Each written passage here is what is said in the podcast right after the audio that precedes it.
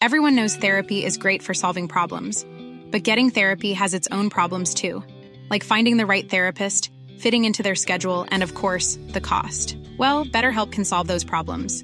It's totally online and built around your schedule. It's surprisingly affordable too. Connect with a credentialed therapist by phone, video, or online chat, all from the comfort of your home. Visit betterhelp.com to learn more and save 10% on your first month. That's BetterHelp H E L P.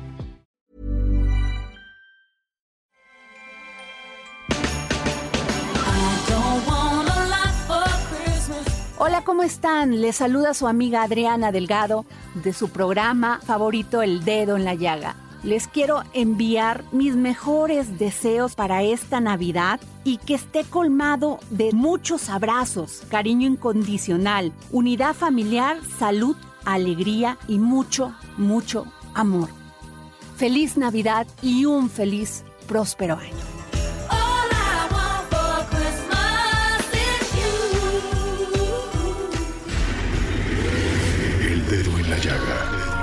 Había una vez un mundo en el que nadie creía.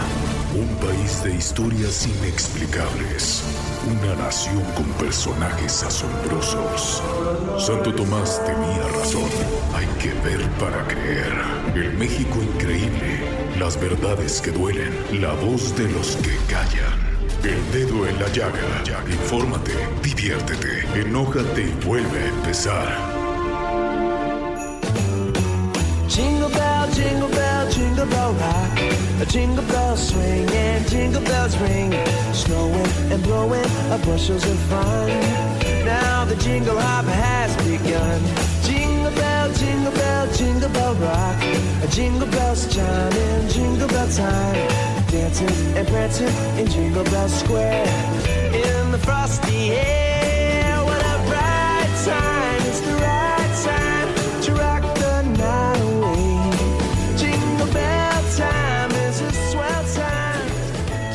Hoy en el dedo en la llaga les doy la bienvenida como todos los días, lunes a viernes, en punto de las 4 de la tarde. Soy Adriana Delgado Ruiz. No saben qué gusto me da recibirlos hoy y siempre en estos micrófonos porque no solamente nos están escuchando, ustedes también participan. Gracias por acompañarnos aquí en el Heraldo Radio. Hoy les queremos hablar de un tema importantísimo.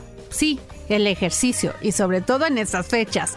Es sumamente importante para la salud y el bienestar y a veces no sabemos cómo empezar a hacer algún deporte. Por ello, los dejo con Oscar Sandoval y Claudia Viet para platicar con una verdadera especialista. Ella es Roxana Ayala Pérez, corredora y además periodista, especialista en temas de deporte y además, sí, déjenme decirle, una gran amiga mía. Es autora de la columna Pasión por Correr, que se publica aquí en el Heraldo de México. El dedo en la llaga con Adriana Delgado. Muchas gracias, Adri. Pues nos encontramos con Rosana Ayala Pérez Oscar. Pues sí, es un disfrute, sobre todo porque honestamente yo estoy muy nervioso de que pues de que con este tema del maratón Guadalupe Reyes me vaya yo a me vaya a dejar de quedar la ropa. Seguramente no si sigues estos consejos. Rosana, cuéntanos, Hola. cuéntanos cómo sobrevivir al maratón Oscar, Guadalupe hola, Reyes. Claudia. Sí, mira. Básicamente es cómo cruzar la meta del maratón Guadalupe Reyes de la manera más saludable posible. Lo que pasa es que pues estas épocas navideñas pues son más de socializar que de ir a hacer cuestas, ¿no? Más de estar con los amigos y detrás de una mesa que estar en el gimnasio y así es. O sea, así es. Hay que puede- vivir con eso. Hay que vivir con eso y hay que disfrutarlo, pero pero podemos sobrevivir y hay cosas que podemos hacer.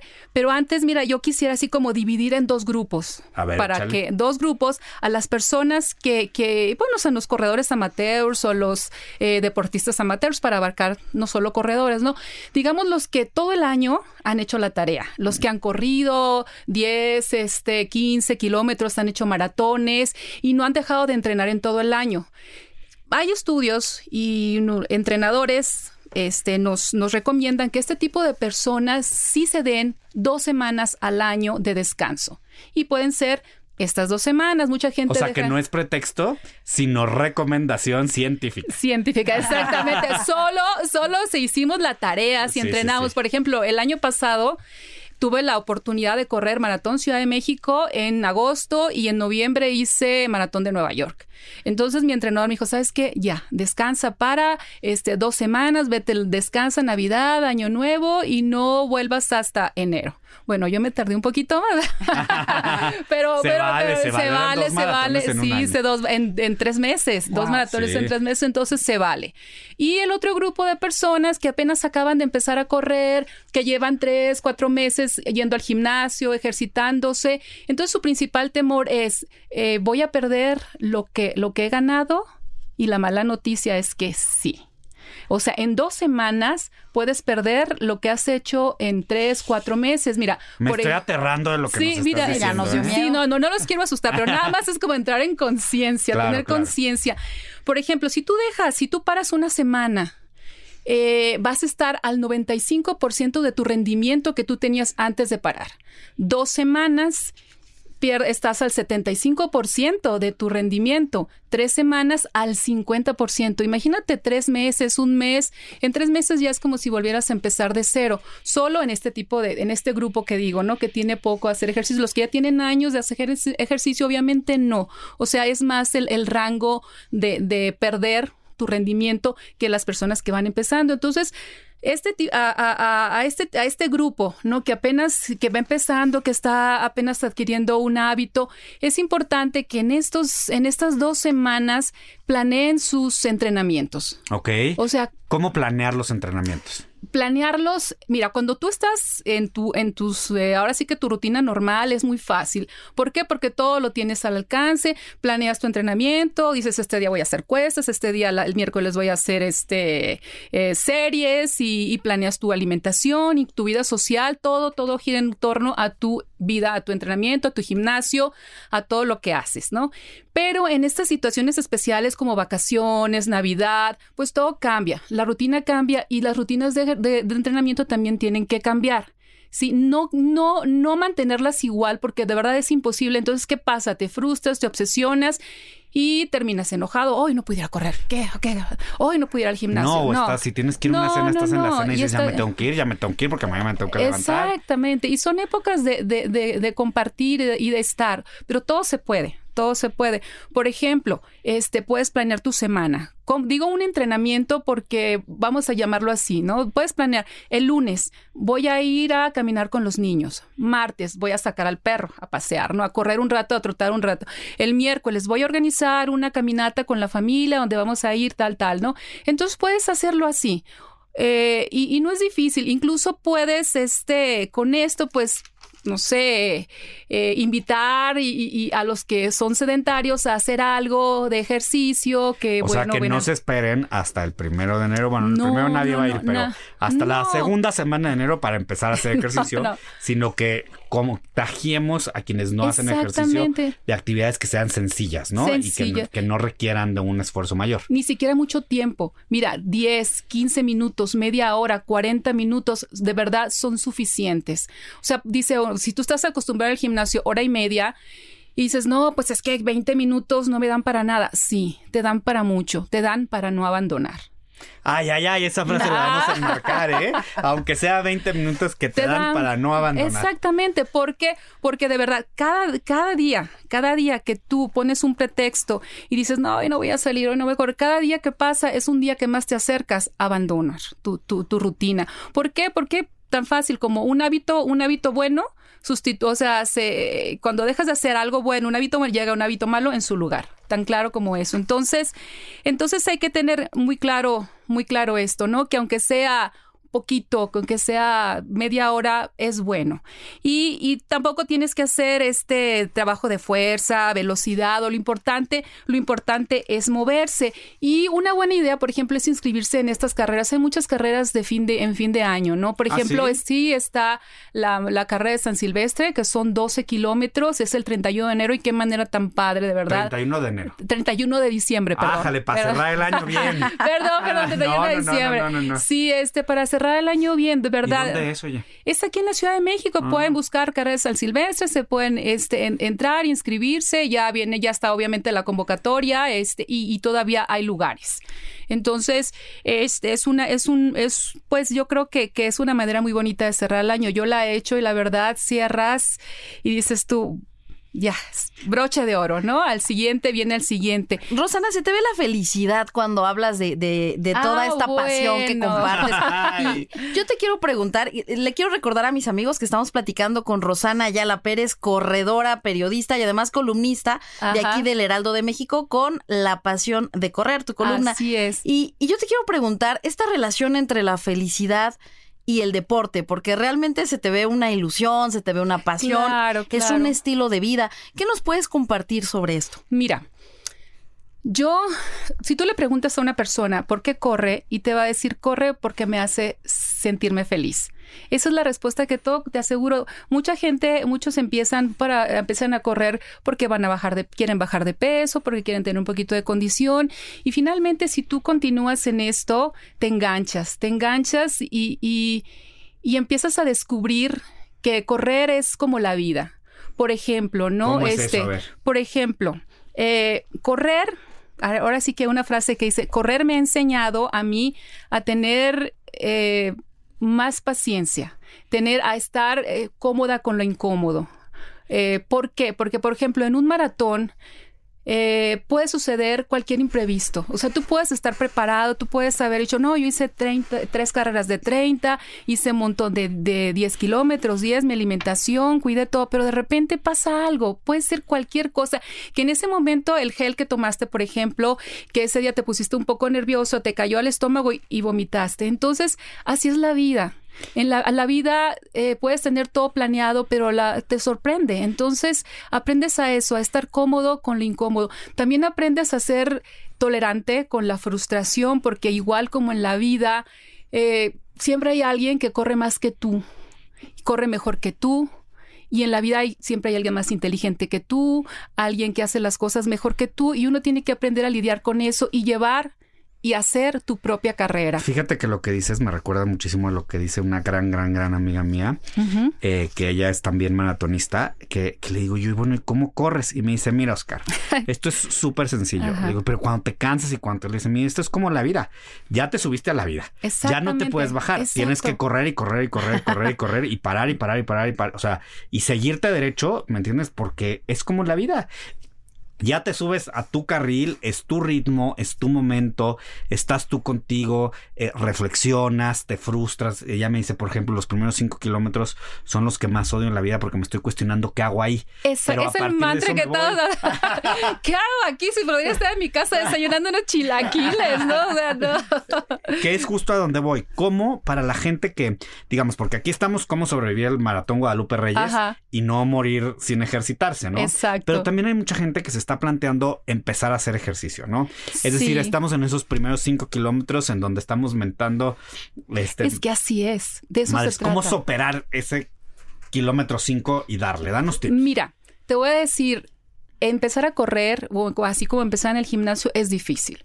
Porque como dices tú, los primeros kilómetros sientes que el corazón se te sale por la boca. Pero hay que entender por qué. A ver, Porque, y ya cuando le entiendes por qué, dices, ah, hay que entender el cuerpo. Cuando tú empiezas a, a correr, eh, obviamente tus músculos empiezan a moverse, empiezan a moverse, empiezas a ejer- ejercitarte y requieren de mayor cantidad de oxígeno. ¿Y qué pasa? Entonces, dice los músculos, necesito oxígeno. Y pasa la petición a las venas, al cerebro, al corazón, y entonces el corazón empieza a latir más fuerte.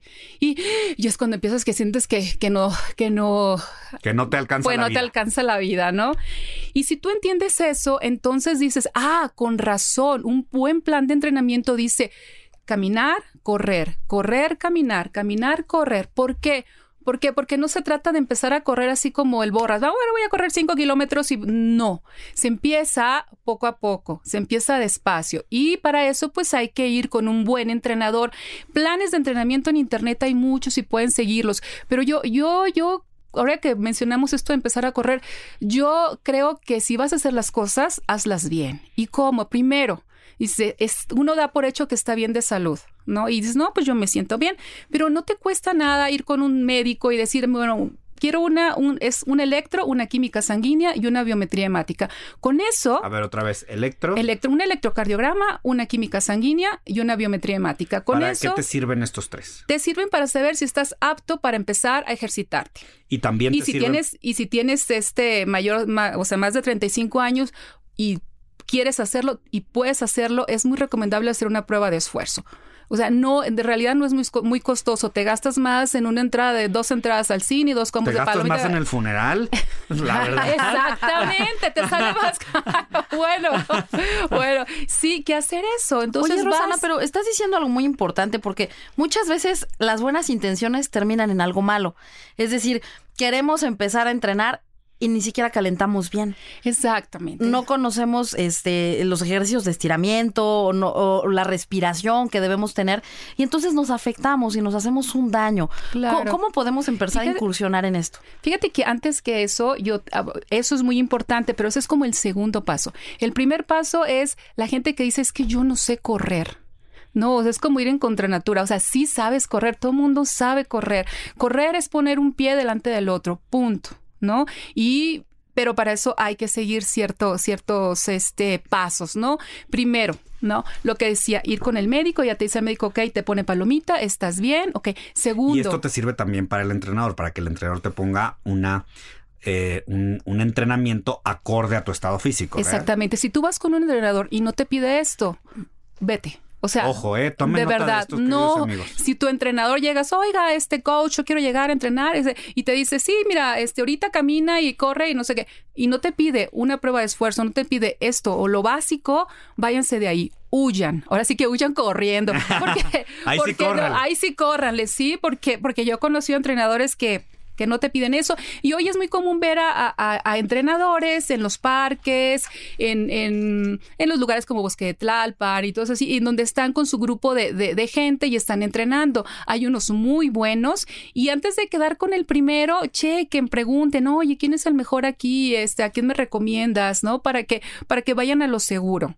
Y ahora, este entrenador ya que ese es el segundo paso, ir con un buen entrenador, ya encontraste tu entrenador, entonces ya te propone un plan de entrenamiento.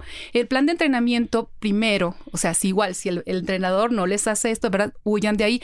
Es antes de correr, tienen que hacer por lo menos un mes, mes y medio de ejercicios de fuerza, de ¿Qué fuerza es en las? ¿Piernas? ¿Pesas? Mm, puede ser gimnasio o tu entrenador te puede hacer este Ligas, sentadillas, ligas, dependiendo de cómo, de, de, de qué, de qué condición traigas o qué fuerza traigas. Entonces, segundo punto importantísimo para Sí, identificar no si un- empezar a correr inmediatamente, Es no. bueno es hacer ejercicio de fuerza. Exactamente, empezar mes, mes y medio con ejercicio de fuerza y uno o dos días de trotar, caminar, trotar, caminar. Tercero, comprar unos buenos tenis. Tampoco tienen que comprarse los que usa Eliud Kipchoge, la verdad, o sea, eh, no, y no podrían... ah, ¿Y porque... cómo identificar unos buenos tenis? Fíjate que, que esta es una, una pregunta difícil porque yo aprendí ahora sí que a prueba y error, ¿no? O sea, eh, compraba unos, me provocaban lesiones y, y yo creo que lo correcto, si volvemos a lo mismo, hacer las cosas, hay que hacer las cosas bien, puedes hacer una prueba de tu pisada. Se habla mucho de pronador, supinador, este, pisada neutra. La mayoría de, los, de, la- de las personas es pronador.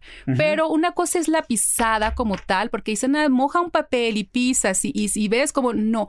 ¿Por qué? Porque una cosa es la pisada o sea, cuando estás estático, cuando estás parado o cuando ya empiezas en movimiento. O por ejemplo, si tú haces una carrera larga y eres, y eres pronadora neutro, ¿sí? Eso se ve muy complicado, oye. Sí, eh, pero no es tan complicado, la verdad. Eh, ya cuando estás cansado ya te completas en pronador, ¿no? Entonces, Ah. pronador. ¿Qué es un pronador? El pronador, el neutro es el que pisa con el metatarso, o sea, con la parte, con el antepié, con la parte central del pie. El pronador es el que pisa hacia, un poco hacia adentro, o sea, de la, de la parte externa del talón cruzado hacia, hacia el, digamos que el dedo pulgar. Oye, se va a ver raro esto. O sea, en las callosidades que se forman en los pies de todos, ahí Eso puedes es muy identificar importante. qué tipo de pie Claro tienes, que ¿no? sí, de verdad, eso es, es eh, de verdad que es un punto muy importante. Donde veas que tienes callo es donde pisas más. Si lo tienes hacia adentro, puede ser pronador, hacia afuera supinador. La mayoría de gente es pronador. La verdad, eh, hay muy poco, es como ser zurdo y derecho, ¿no? La mayor parte es diestro. Pronador es que pisas hacia adentro. Hacia adentro, Hacia ok. adentro. Ajá. Y, y yo lo que sugiero, más que ir a, a un lugar, oye, quiero unos tenis pronadores, unos tenis super. Lo mejor es ir, decir, quiero unos tenis neutros y mandarte a hacer unas plantillas especiales para tu pisada. Sacas la plantilla de los tenis. Y los pones en los colocas, zapatos. y colocas tu plantilla, la que te mandaste a hacer. Hay lugares especializados donde, donde te hacen tus plantillas. Ah, pues Pero digamos que para un principiante, ya esto es ya para cuando vas a correr 10 kilómetros o más. Para un principiante, yo creo que unos buenos tenis, este, bastan, neutros pueden ser, o pronado, o, o, o tipo, o este, a- a- pronador. El supinador es muy, es muy es muy fácil identificarlo porque es el pie plano. Entonces, Ok. entonces, este. Pues parecen pero bueno. ¿Cuál es el cuarto punto que tenemos que identificar? El cuarto punto, ya fui, ya, ya, este, ya te compraste tus tenis, ya em- empezaste con tu entrenador, pues ahora sí que estar consciente de que esto es de paciencia, como dice Clavillazo, o sea, es calmada la cosa, calmada. A ver otra vez, como dice Clavillazo. Es, la cosa es calmada. calmada. Sí, no, porque ¿sabes qué? Empiezan a correr. Ahora se da mucho esto. Ya hiciste tus primeros cinco kilómetros y ya te están diciendo los demás, oye, ¿y cuándo haces el maratón? ¿O cuándo haces el medio maratón? O tú mismo, ¿no? Ve, estás en un grupo y ves que los que están hablando del, del 21K o del maratón y que ya están... No, y te achicas y tú y dices, ay, achi- estás corriendo, yo aquí con mis cinco kilómetros. Sí, yo no, ya quiero hacerlos. Entonces te saltas. No, pues sabes qué, ya viene el medio maratón de la Ciudad de México. Ya hice un 10, ya voy a hacer el medio. No. Para llegar a hacer un medio maratón, para llegar a hacer un maratón, tienes que Tienes que hacer muchas carreras de 5, muchas carreras de 10, tienes que hacer Tienes que conocerte, conocerte a ti, mismo y saber hasta dónde llegas, saber exactamente eh, en qué punto, hasta qué punto te alcanza, te alcanza, digamos, la energía, ¿no? O sea, y, y eso solo, solamente se hace corriendo. Si tú corres un 21 y al 21 te quieres ir al maratón, es imposible. Entonces, por eso llega el famoso muro. El muro, eh, se habla mucho del muro. Bueno, ya estamos ya muy, muy, muy, muy ya ¿Qué al es el maratón. muro? El muro es cuando llegas más o menos al 35, al, al, al- estás en el 35, 38 kilómetros y truenas. Y dices, no, ya no puedo, este, te cansas, este, mucha gente sigue, pasa el muro y, y- y termina la carrera. Muchos, muchos ahí quedan. ¿Por qué? ¿Por qué pasa esto? Porque en un maratón, en un maratón, por ejemplo, uno consume más o menos unas 2.800, 3.000 calorías. ¿no? Órale. Es más o menos lo que requieres para, para un, pero bien suplementado. Sí, sí. Suplementado quiere decir que tomes gel, Ajá, que te hidrates, exactamente. Que hayas comido, hayas seguido la dieta correspondiente. Bien, bueno, bueno, con una carga, una buena carga de carbohidratos, perdón. La suplementación viene aparte. Sí, una, con una buena carga de carbohidratos, o sea, bien, toda la semana bien alimentado, un día antes, este, un buen desayuno, tienes aproximadamente unas 1600 calorías. Bien suplementado, 1600 calorías. El maratón, ¿sí? Este, gastas 2.000, 2.200 calorías. Entonces, ¿qué es lo que pasa? Que cuando ya te acabas las 1.600 calorías, Entonces, ¿qué tienes que hacer? Precisamente suplementarte, este, hidratarte, tomar tus geles, tus gomitas, la miel, lo que traigas. ¿Para qué? Para que esas calorías que te faltan las consumas, las tengas para poder terminar el maratón. Obviamente, también, pues el entrenamiento. Si tú llegas a un maratón sin haber corrido por lo menos tres carreras de 30 kilómetros, no vas a saber el cuerpo. El cuerpo eh, no va, eh, lo acostumbras y decir, no, bueno, ya llevó este, este, este, esta persona, lleva 25 kilómetros, bueno, empieza a medir, empieza a medir la cantidad de energía, para cuánto le alcanza, y, y así ya cuando llegas al maratón, ya el cuerpo ya está acostumbrado a ese desgaste o esa cantidad de energía que necesita para, para correr los 42 kilómetros. Estamos aquí en el dedo en la llaga platicando con Rosana Ayala, eh, quien es corredora profesional y periodista y bueno, además es eh, pues la creadora de la columna Pasión por Correr. Yo te quiero preguntar, eh, Rosana, ¿Qué pasa con esta, eh, este talento como innato que tienen algunas comunidades para correr? Por ejemplo, los rarámuris, por ejemplo, los kenianos. Ahora hay muchos documentales Claro. en, en Netflix, por ejemplo, que a mí me encantan porque, bueno, puedes, puedes ver cómo alguna comunidad hasta cierto punto, este, pues va logrando en conjunto, eh, digamos que implementar esta ideología de correr. ¿Nos lo puedes eh, contestar después del corte, por Claro favor? que sí. Bueno, regresamos.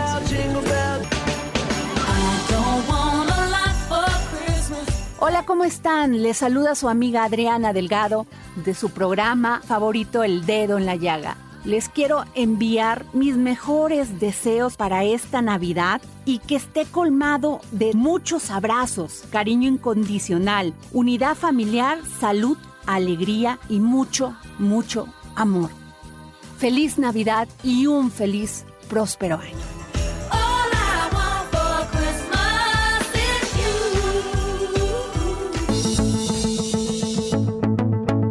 Sigue Adriana Delgado a través de su cuenta de Twitter, arroba Adri Delgado Ruiz. Además, te invitamos a enviar tus opiniones y comentarios en texto o por mensaje de audio a través de WhatsApp al 5525 44 33 34. Y si quieres escuchar El Dedo en la Llaga de El Heraldo Radio en cualquier momento y donde quiera que te encuentres, descarga el podcast disponible en Spotify y iTunes.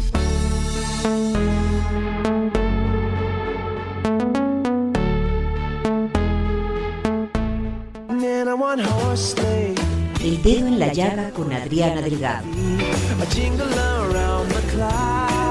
Regresamos aquí al dedo en la llaga. Estamos platicando con la corredora profesional y periodista Rosana Ayala Pérez, quien además es autora de la columna Pasión por correr que se publica aquí en el Heraldo de México. Y Rosana, nos estabas platicando sobre cómo poder motivarnos y, y bueno, te dejaba yo aquí en el tintero una pregunta. ¿Qué pasa con estas comunidades que en conjunto han desarrollado sí, esta ideología sí. de correr?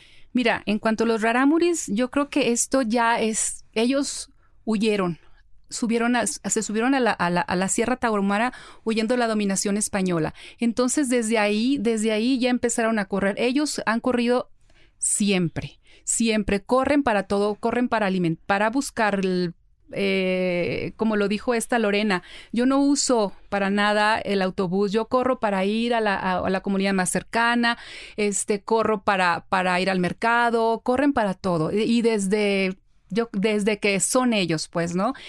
Hay un, hay un libro muy interesante que se llama Nacidos para Correr de Christopher McDougall que explica por qué, precisamente por qué ellos son los, los hombres de los pies ligeros, ¿no? Y habla, y habla de toda esta historia, sí, que traen cargando y, y, y por qué el, el vivir en estas, en esta zona tan difícil que es la Sierra Tarahumara, los hizo correr, ¿no? Es, si tú vas alguna vez, no sé si conozcas este, las Barrancas del Cobre. Es maravilloso. Es maravilloso, pero son unos caminitos, o sea, Sí, sí. pequeñititos, y por ahí corren, y desde chiquitos, y, y hay un juego, no recuerdo cómo Es se llama el juego, es lo natural ellos. para ellos correr. Y mencionabas a los, a los keniatas, a los africanos, bueno, se ha escrito mucho sobre eso, pero, pero yo creo que se ha llegado a la conclusión igual, de que ellos corren desde que nacen casi, ¿no? Y tiene mucho que ver también la altura, tiene que mucho que ver este la genética, pero no son todos los africanos, son ciertas ciertas zonas, por ejemplo, de, Kenia, de Etiopía,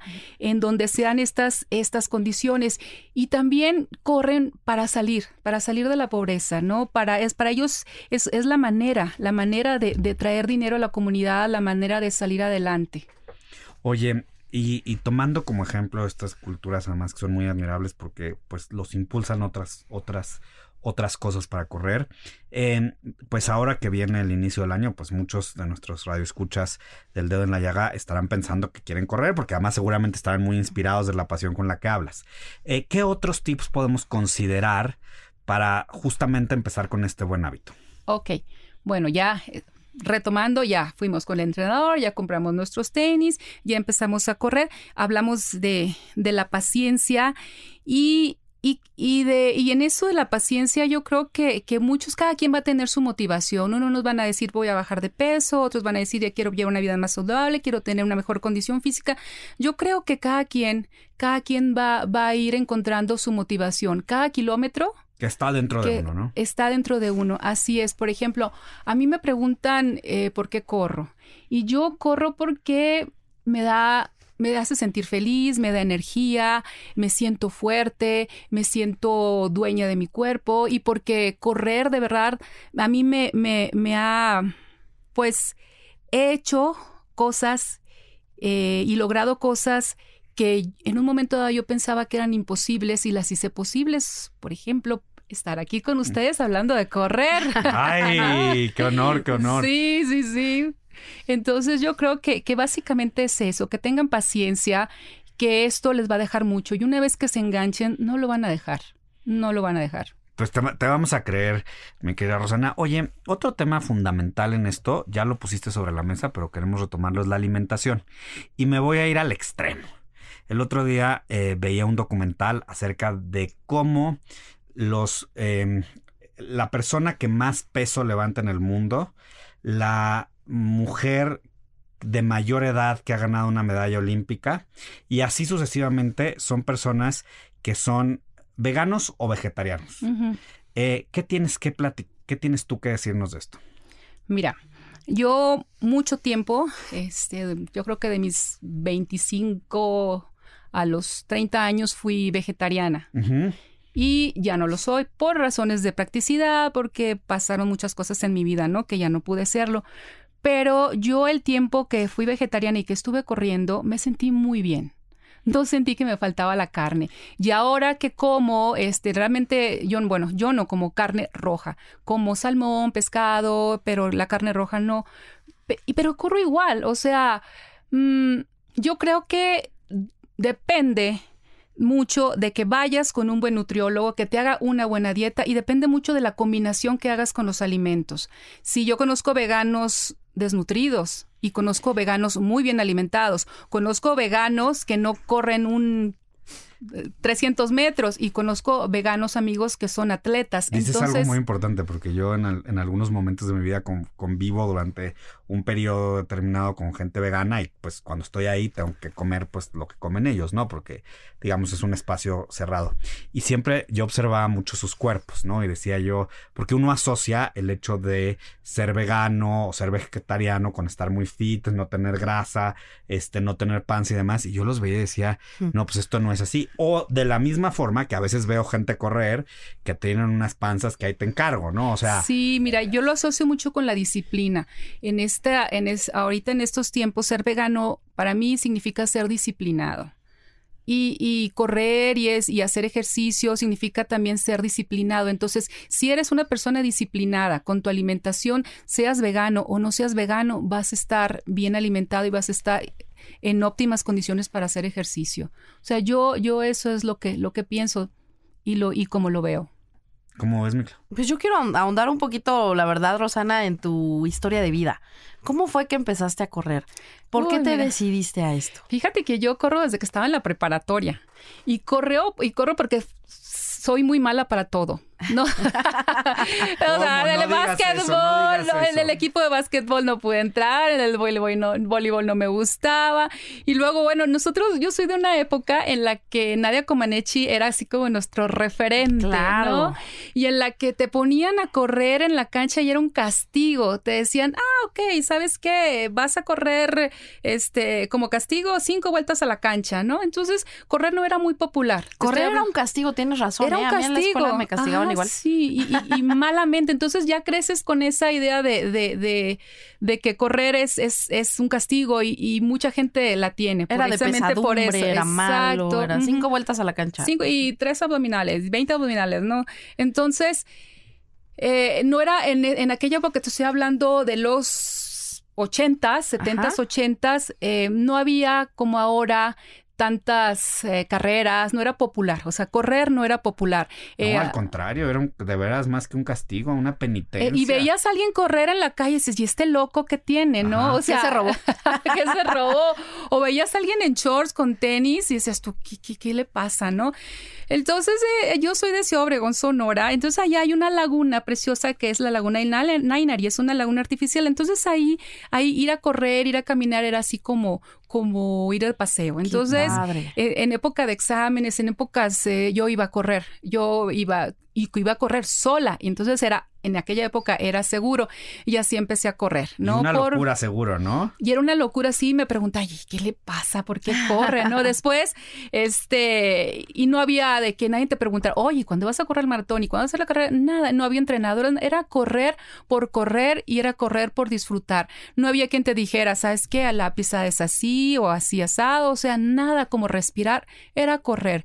Y para mí correr era un escape, era como, ay, después de exámenes voy a un ratito a correr y como allá hace mucha calor en la tarde, pues refrescaba y a gusto, ¿no? Mientras tus compañeros echaban unas cheves, tú corrías. y fíjate que en, ahora que dicen los compañeros, cuando después me fui a estudiar a Monterrey, eh, yo vivía en una casa de resistencia que la llaman. Entonces, entonces la señora con la que la que rentaba era una abogada, este, y le gustaba mucho eh, subir un cerro, un cerro que estaba ahí donde estaba una antena de una televisora, ¿no?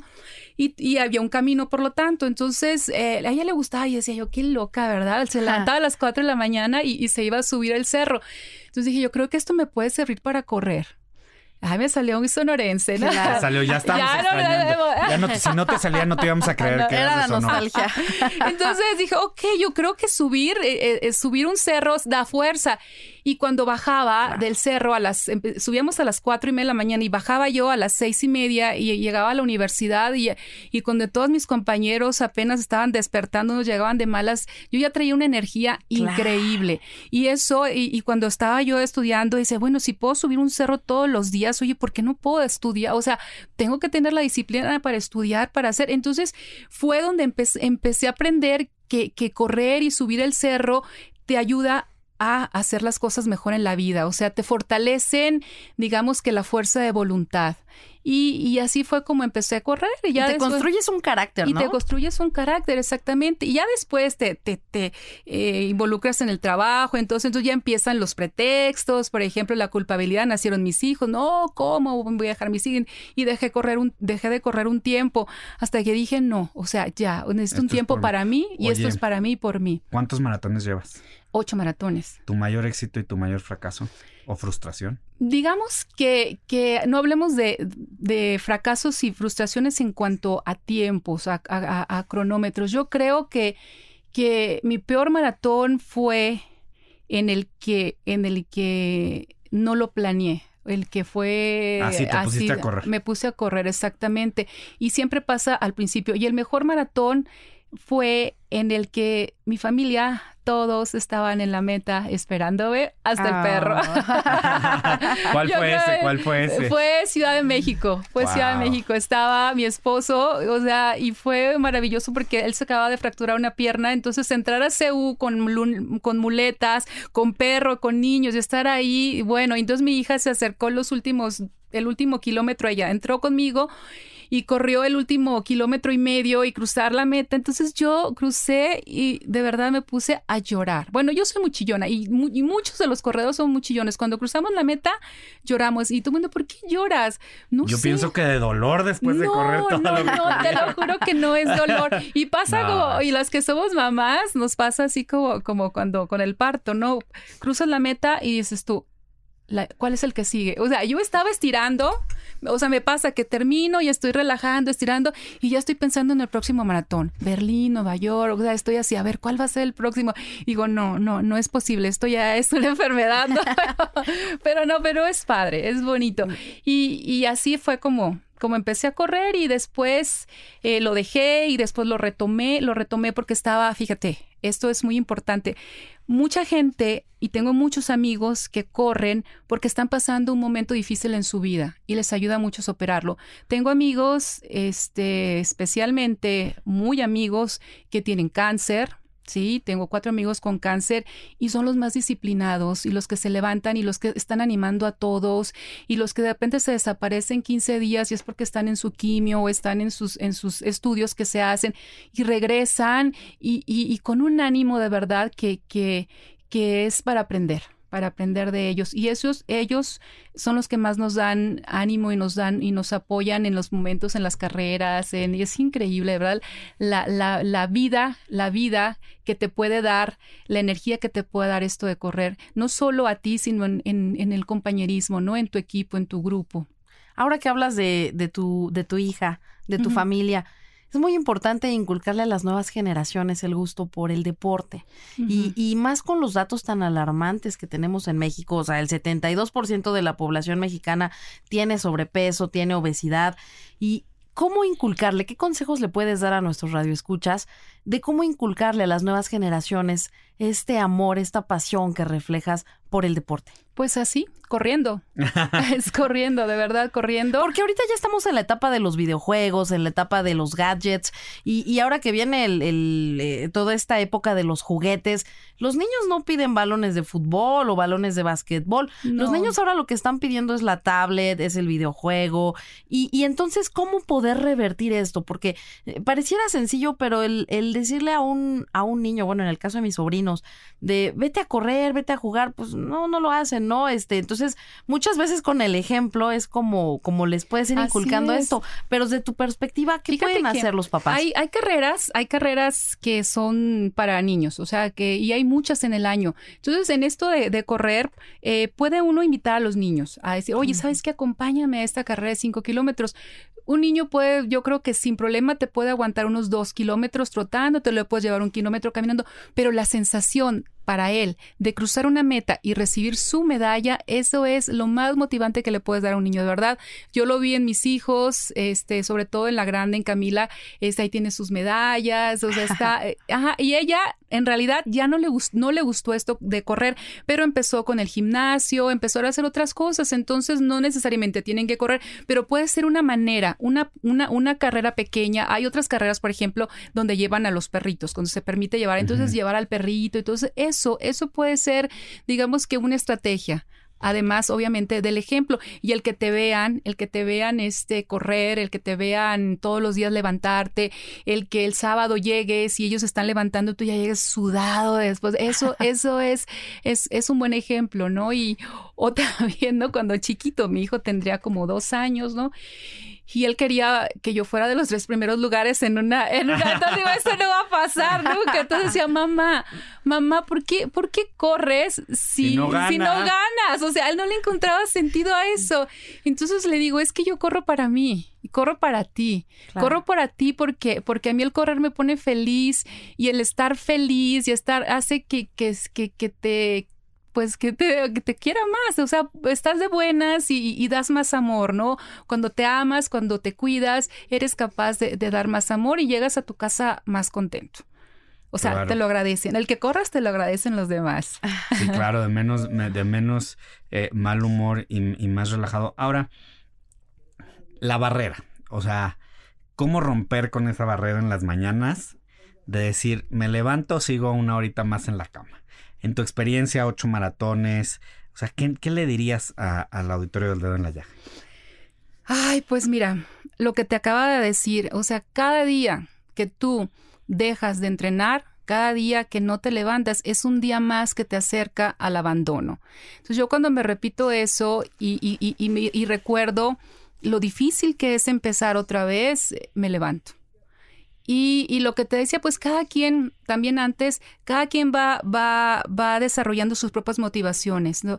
no hay que olvidar, no hay que olvidar nunca eso, precisamente eso, esa motivación, eso que, que tú sientes cuando, cuando te pone los tenis. O sea, eh, eh, eso es lo que te hace levantarte. Y motivaciones hay tantas como corredores en el mundo.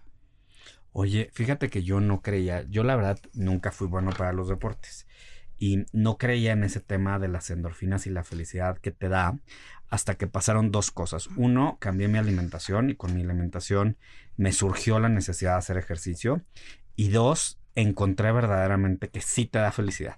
Por O sea, que sí, supuesto. sí te pones de buenas, que sí decides. Mira, yo, yo en esa época hacía ejercicio en la noche y cuando, cuando me ponía a hacer ejercicio sacaba todos los corajes del día, la frustración de que algo no me hubiera salido en tiempo y forma. Y honestamente, sí te puedo decir que sí entendí algo que durante 26, 27 años, ni siquiera vislumbraba y, y cada vez que me lo decían decía, ay, no, no, no, no, tú porque te funciona, tú porque corres desde que, de que, desde que estabas chavita, tú porque corres desde la universidad, pero pasado el tiempo, honestamente sí es una diferencia y lo del abandono tienes toda la razón, o sea, y además te voy a decir ahora que pienso en las mañanas como, como que no me levanto a hacer ejercicio, digo, híjole, tengo que esperar prácticamente 24 horas para volver a tener la oportunidad de regalarme este momento a mí Exactamente. y de durante todo el día eh, tener este, este empuje de que ya logré algo, ¿no? Y ahora con este tema de los relojes inteligentes, que me dice usted ya acabó con su actividad de ejercicio, siento que ya acabé el día acabando, ya Claro. empecé el día acabando con un pendiente. Entonces, eh, todo esto nada más pues para decir, claro, lo que estás diciendo es verdad, yo no lo creía y lo aprendí a creer y de verdad que muchas felicidades por, por este esfuerzo y porque además dediques tu tiempo no solo a correr, sino a, a- a compartirnos la magia de correr, de hacer ejercicio y de mantener la disciplina. Y yo nada más para, para terminar esta conversación, estamos platicando con Rosana Pérez, eh, Rosana Ayala Pérez, quien es corredora, periodista, y bueno, quería preguntarte, ¿cuáles son los errores más comunes, estos que debemos evitar, los errores de Ah, sí, principiantes? principiante. Claro que sí. Lo acaba, ahorita lo mencionaste. Primero, llegar y no calentar. No estirar previamente. ¿Por qué? Porque eso te lleva directito a una lesión. Segundo, irte a correr sin desayunar. Hay entrenamientos específicos cuando se hace cardio en ayunas, pero esos son especiales y hay que llevar una estructura y una alimentación. Pero por favor no cometan ese error de, de ¿Y cómo irse. que desayunamos hoy en esos casos? Ah, bueno, o sea, puedes desayunar, no sé, este, una avena o un licuado de proteína o un pan tostado con mermelada. Hay quienes toman, quienes, fíjate, la cafeína. Hay quien toma café y les, y les ayuda la cafeína porque, porque les da, bueno, hay una explicación que te provoca vasodilatación y eso hace que el oxígeno este, funcione mejor.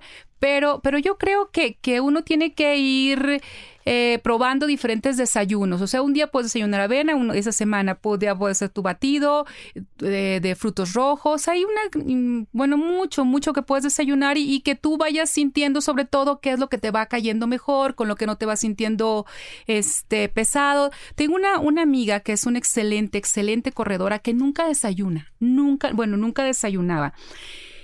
Y, y eh, corría 21 kilómetros, este, tres carreras, cuatro o cinco carreras de, de 21 kilómetros en un año.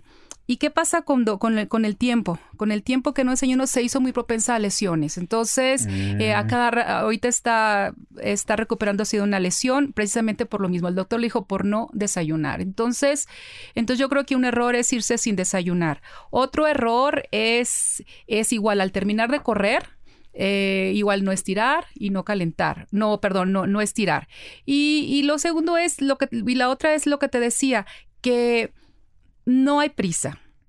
Hay que ir despacio y poco a poco. Entonces, yo creo que básicamente esos podrían ser los errores de principiante. Güey, pues mucho aprendizaje, ¿no, mi Clau? Mucho que aprender y además no, creo que con esta conversación nos estás motivando mucho. Ay, y pues estás motivando que a mucha sí, gente. que se unan a la manada. 100%, 100%. La verdad es que yo, yo en este momento no corro, pero hasta me dieron ganas de correr. Adelante. eh, porque, porque pues ciertamente sí da, sí da muy buenos resultados, ¿no? O sea, y ahora sí, Sí, que sí, en sí. función de lo de haber puesto el dedo en la llaga en el tema de correr, sobre todo, este, uno, en el maratón Guadalupe Reyes, es decir, acuérdense, muchachos, muchachas, Acuérdense. que un día de abandono hace más complicado el regreso. Claro, sí, y, tam- y tampoco tienen que estresarse tanto, es poco, o sea, todos los días, media hora, 20 minutos, la cuestión es no dejarlo. Nuestros amigos corredores que pues no van a poder correr de la misma forma y que como decía muy bien Rosana hay que también dar una pausa pues inviten a caminar a sus sobrinos, primos, hijos, tíos, abuelos, demás en esta época de convivencia y el que salir a también dar una vuelta y ejercitar un poco el cuerpo sea también otro motivo para estar con nuestra familia y otro pretexto para estar con nuestra familia. Así es.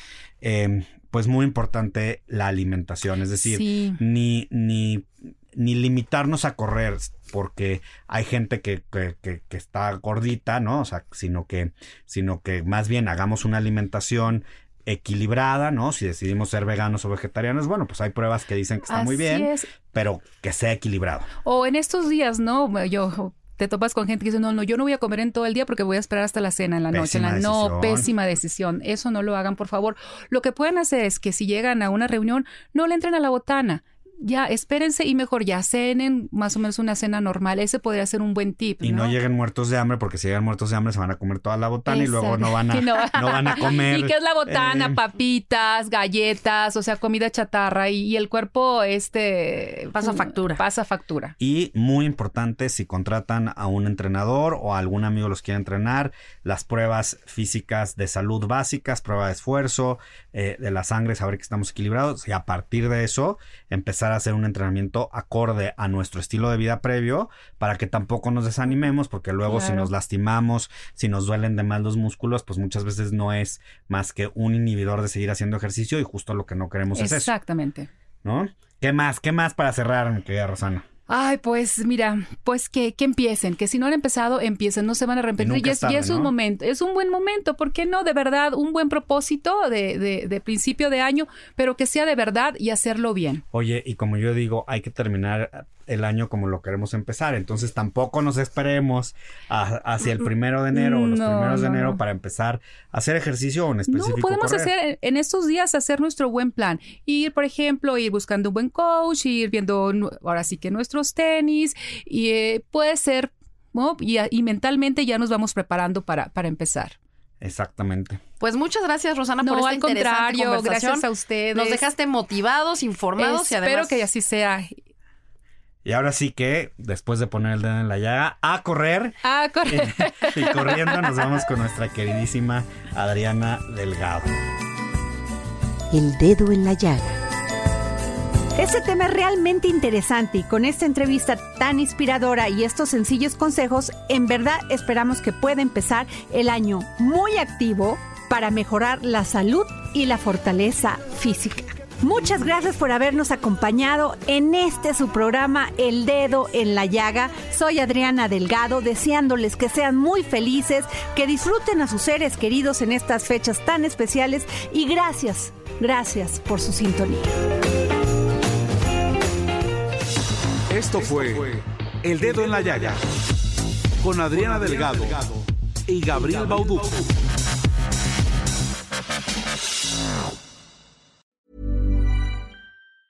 Planning for your next trip? Elevate your travel style with Quince. Quince has all the jet setting essentials you'll want for your next getaway, like European linen, premium luggage options, buttery soft Italian leather bags, and so much more. And is all priced at 50 to 80% less than similar brands. Plus, Quince only works with factories that use safe and ethical manufacturing practices. Pack your bags with high-quality essentials you'll be wearing for vacations to come with Quince. Go to quince.com slash pack for free shipping and 365-day returns.